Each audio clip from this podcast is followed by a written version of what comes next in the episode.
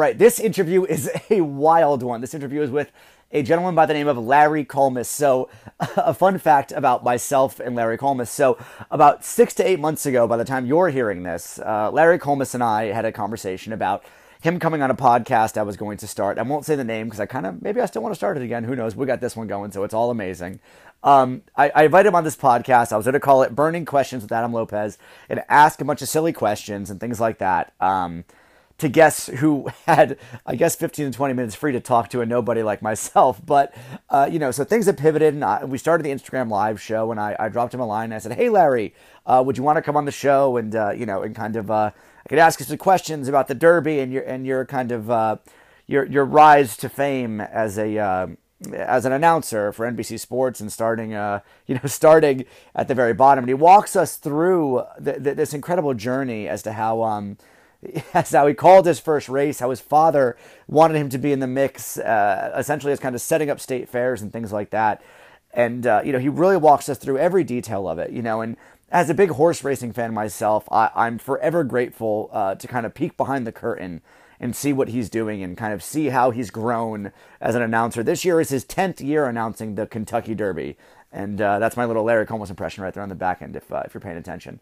But, uh, you know, it, has been terrific. And he's been an amazing individual. And he's been someone who I was looking so forward to. I got a, we, we did a Q&A at the end of this uh, episode 43 i think it was we did 44 episodes episode 43 i did a, live q&a about who was who was uh, who i was the most nervous to interview and uh, and it was larry collmus you know i had a i'd come on the show i was running a little bit late that day so if you don't know when we did the instagram live show I write this little monologue of two to three silly news stories, and uh, you know we shout out the sponsors, and they're all terrific, and you know so I was running a little bit late, so I think I started at eight oh three. So when you start late, you already know you're you're kind of uh, under the gun. You know, so you're already not really settled. You're already kind of you know in disarray a bit.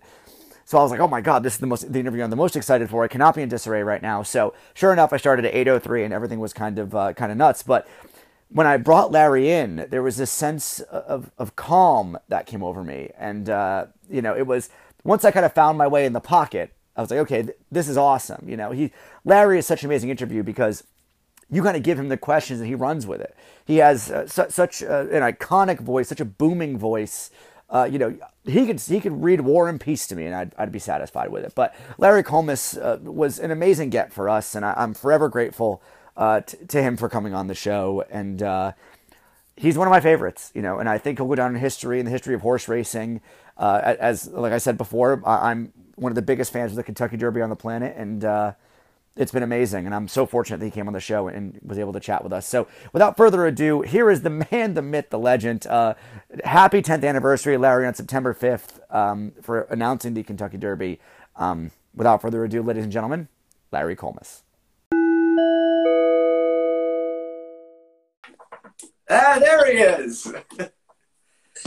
What's How going on, Larry? Hold on one second. Get my earpiece in so I can hear you. There we go. Can you hear me? I can hear you fine. Terrific, terrific. How you been? How's everything? Everything is great. Very nice. Very. Now, where, uh, you're you're not in Maryland anymore, right? You're in uh, where are you located now? I'm in New Jersey. Oh, okay. Very nice. I know it's a bit hectic down there, given the whole uh, whole current situation. Yeah, it's been a little bit crazy here, but uh, my area where I am isn't too bad. So uh, more like North Jersey, I'd say it's been a little worse than here, and but we're we're hanging in there. Yeah, I hear you. Well, I appreciate you taking the time to uh, to come chat with us tonight. So we'll get it. We'll get right into it. Uh, ladies and gentlemen, Larry Collmus, uh, horse caller, uh, one of the best callers in the business, uh, one of the most iconic voices in all of sports. Uh, does the Preakness Belmont Stakes, Kentucky Derby for NBC Sports, and we're happy to have him. So, what led you to getting into race calling? How does one get to go down this career path? Yeah, it's a it's a, a, weird path for sure. There's not too many of us around there. Uh, for me personally, uh, I grew up in Maryland, and my uh, my father was the sound man that put in the sound system at the Maryland State Fair at Timonium. Okay. And uh, he brought me to the track, and uh, he wanted me to you know work for him, but he found out pretty quickly I was mechanically incompetent.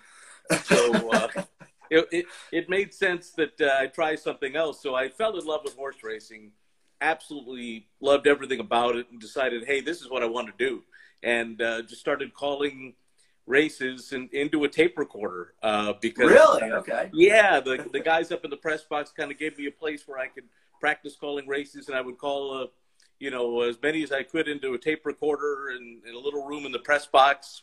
Uh, and then one day they said, "Hey, uh, you're doing pretty good at this. You want to try it for real?" And I called my first race when I was 18 years old, and uh, I've been doing it ever since. What, what was calling your first race like? My gosh. you know what? And this is crazy because race announcers are trained to forget because you have to remember a new set of horses every half an hour. That's but I true. will never I'll never forget that one. So it was a, a horse named Tiara's Flame won the race. It was June 5th, 1985 at Bowie Racetrack in Maryland.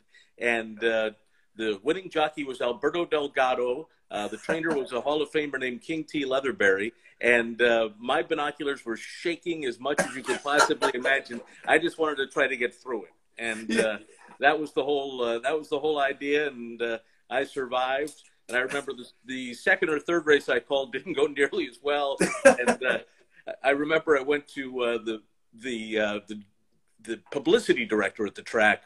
Uh, he was sort of my uh, my boss, and they had let me call one a day, and I was 18, and and they said, uh, you know, I, I went into him. I said, hey, I really messed up that call. If you guys, you know, if you don't think I'm I'm ready for this, I can understand that. And and he uh, he basically said, "You didn't say the f word, did you?"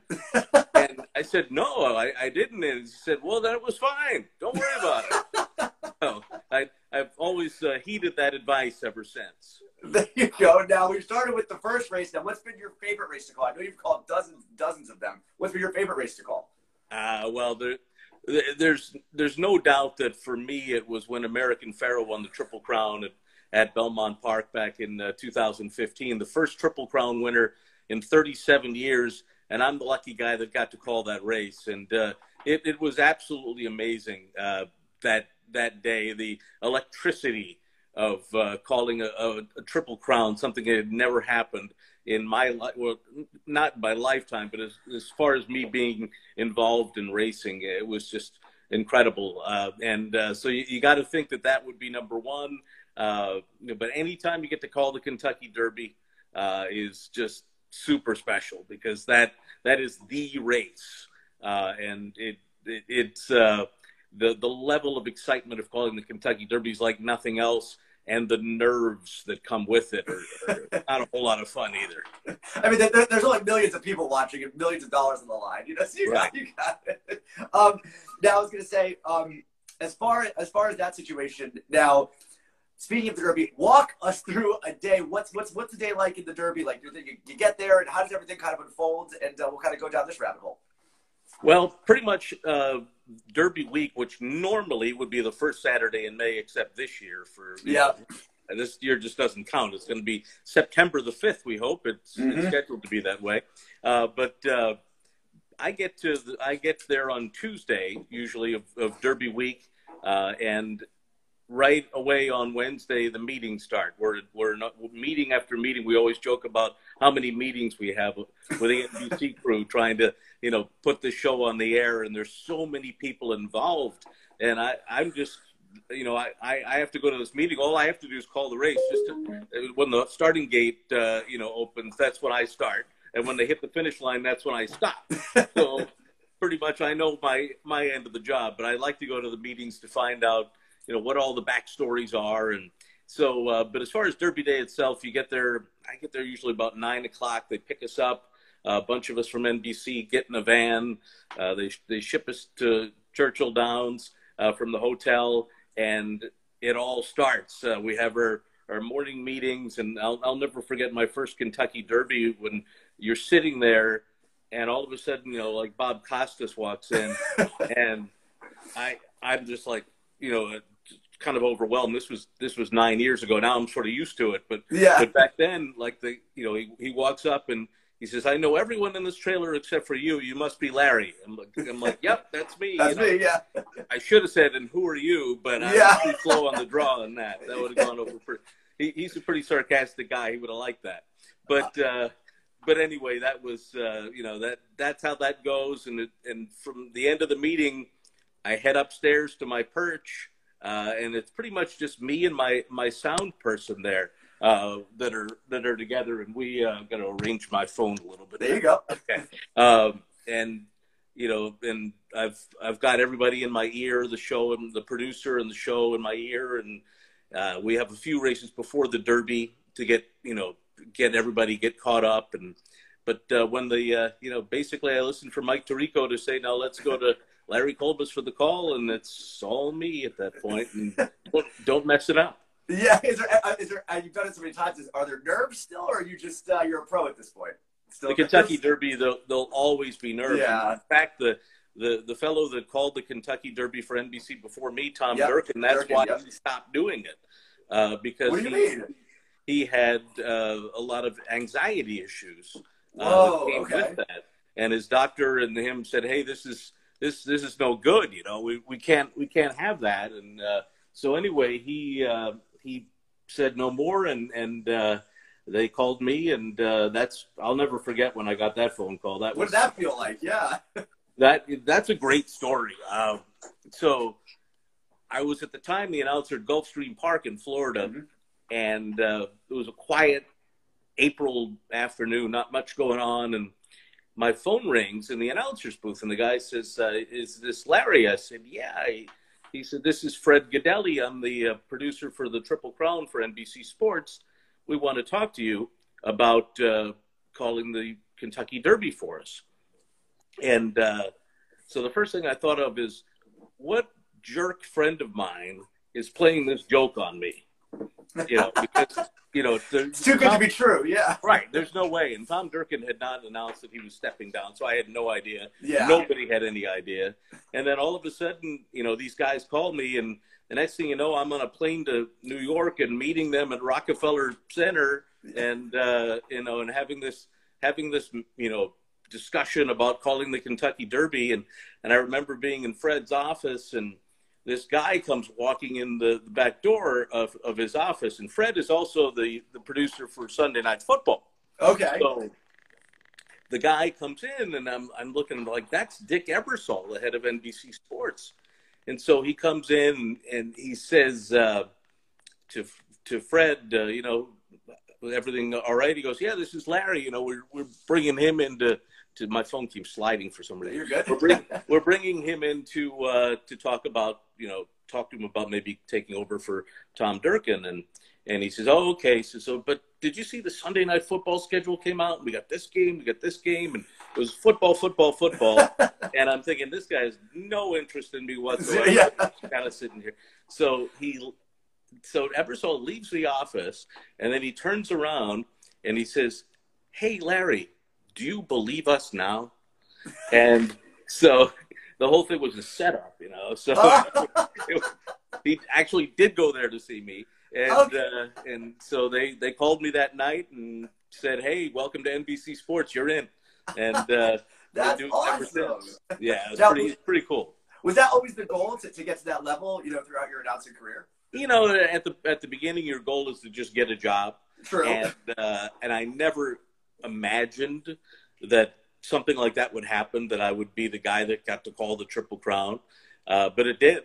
And, uh, and I've been doing it. This, this Kentucky Derby coming up will be my 10th. It's hard to believe that I've been doing it that long. And it's, uh, it's, it's been a blast. Uh, there's nothing like there's nothing like the derby that you know I, I don't enjoy the the angst and the nerves that go with it but at the same time uh, uh, I wouldn't switch with anybody you know when they leave the, the gate, those 20 horses, and, and, you know, you're the guy that is calling this race for network television, it's, it's pretty darn cool. Oh, absolutely. Now that's an emotional uh, Derby Day. Of course, from your just emotional. From everyone else there, it's you know, it's a culmination of you know, thousands of hours of work and things like that. You know, and I was, I was always, I've never been to the Derby myself, looking to go soon. Hopefully, if it still kind of bounces back from all this. Now, what is it like when you know, when, when you have, you know, I think it's 150,000 people there singing uh, "My Old Kentucky Home"? What is that like? It's a really good question because when I when I first started calling the Derby, you know, I'm I'm a guy that that grew up a racing fan, so I would watch the Kentucky Derby on TV, and when they would play my old Kentucky home, I'd get chills you know, yeah. like this, they're they're coming on the track for the Derby. So I, I thought about this in advance. I said, you know, I can't listen to this, you know, and and so when they came onto the track for the Kentucky Derby, I ripped off my headset and did not listen to my old Kentucky home at all. I would not listen to it. I just said I I was looking at the horses, studying them because what we have to do is memorize all the silks the jockeys wear. Now for the Derby, I've been doing this for weeks. So Yeah, of those course. horses are like my best friends, you know. so I, I'm saying all their names in my head and, and out loud, you know, in the room to myself. And uh, while I'm doing that, I, I keep saying to myself, ignore the song, ignore the song, ignore the song. And then I finally hear the cheer go up, which means the song's over. I'm like, okay, headset back on, everything's okay. Now I can actually listen to my old Kentucky home and enjoy it. So I've gotten to that point at least. That's how you know you're a pro at this point. Yeah. yeah, I, I, at least I can do that. But uh, I, I still need uh, Ambien the night before, and, and no, and just uh, just sort of get my my act together. You know, just for for that those two minutes. You you work for months for those two. Oh minutes. yeah. And uh, when they're up, there there's no better feeling when those horses hit the wire, and you know you didn't mess it up, and the Kentucky Derby is over. It's it's it's pretty cool. Now, what, what was it like? Uh, you know, uh, last year was an incredibly controversial year. Uh, maximum security and uh, Yeah. country house. What was it like for you? Were you waiting there, like, what the heck's going on?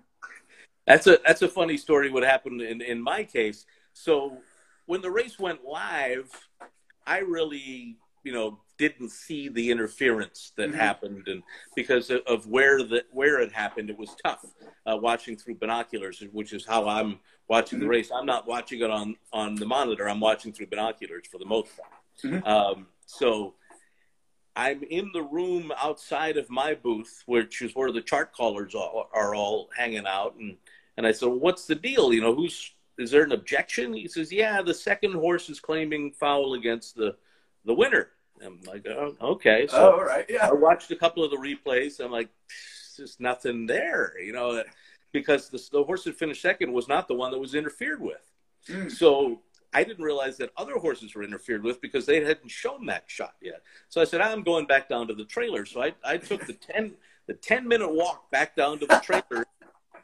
And when I got down there, there's one person in the, waiting in the trailer because everybody else is still on the air.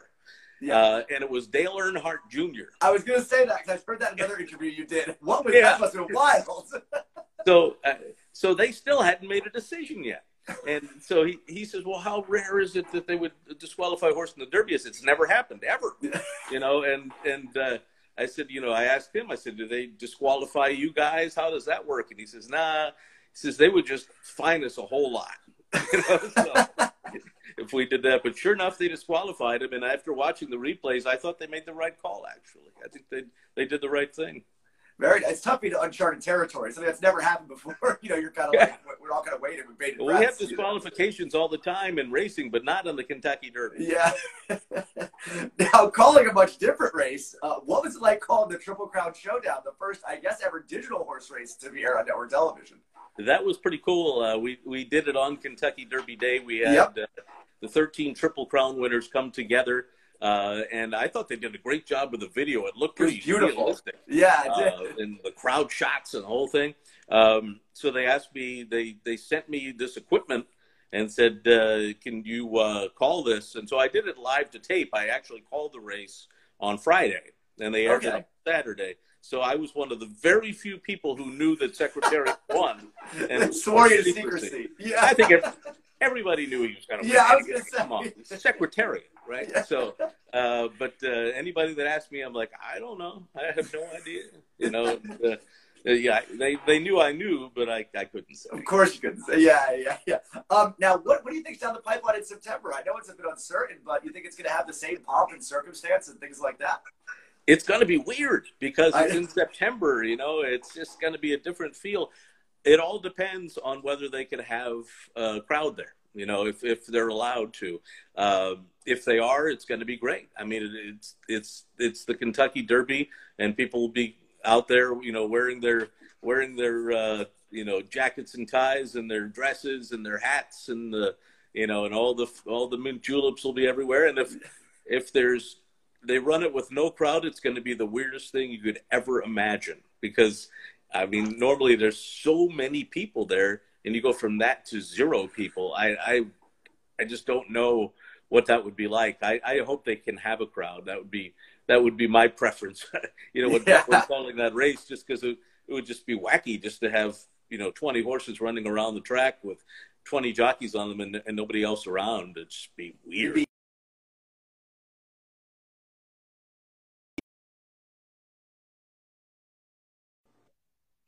You broke up yeah, a little bit say, there. The energy level, I imagine, would be affected greatly if there's no crowd there. It, would, it wouldn't be any energy. Yeah, sure. but I would still have it. You know, I, yeah, I, of course. It, would, it probably wouldn't change that much for me because I, I kind of when the race goes, you're in your own zone and you you don't even sense the crowd. Really. Right on. right on. Now we have this little questionnaire about how you've been handling quarantine, um, kind of cooped up. What's been the food or snack in the house you've been uh, you've been chowing down on?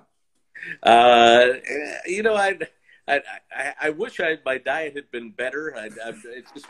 It, it, I, I've at least been doing a lot of walking, but I, you know, I, I've, I've noticed a lot of um, chocolate chip cookies uh, become pretty popular uh, for me lately. I've I've always liked them, but avoided them until now, which I probably I probably should should be avoiding them again pretty soon. what's been the, what's been the drink of choice?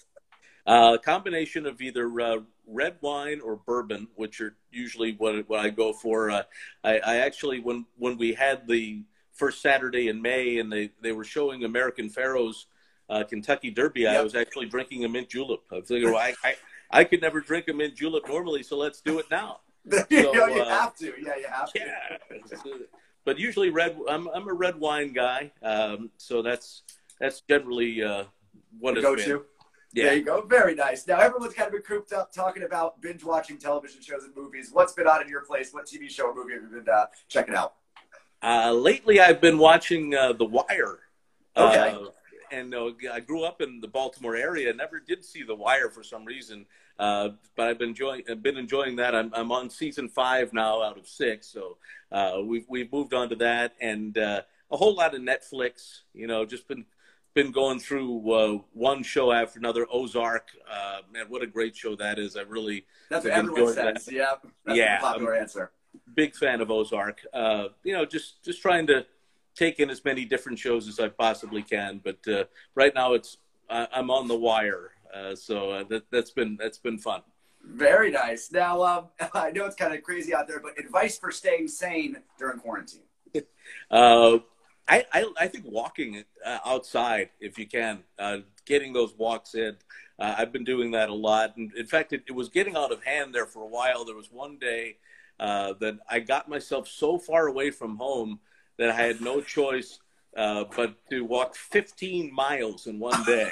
and uh, it, it, took me like four hours, and people thought I was crazy. And, and then I'm like, you know what? You're right. I am crazy. You know, I, I, I shouldn't have walked that, and my foot is still hurting from that. But yeah, I mean, some some days I'll walk a couple miles, some days more than that. But as long as the weather's good, get out, you know, get out there for a little bit and enjoy the some fresh air. You know, bring a mask just in case you get near anybody, but it, you know, just make the best of it. Really. Absolutely. Well, I appreciate you taking the time. And look, we've been trying to get get together for a long time. I would be remiss if I didn't ask you. Could you give me? Uh, and they're into the stretch. Could you give me one, a little one? And they're into the stretch. There we go, ladies and gentlemen. Larry Collmus, thank you, Larry, for coming in. I appreciate it. Um, it's it's been terrific, and uh, all all the best down there in Jersey. Thank you so much. My pleasure. It was awesome having Larry on the show. You can follow Larry Collmus on Twitter at Larry Collmus, and you can check him out the first week in May on NBC announcing the Kentucky Derby. Uh, if you want to follow me along on Twitter and Instagram, it's at the Adam Lopez. And uh, if you don't mind, download, rate, and subscribe. Thanks, guys.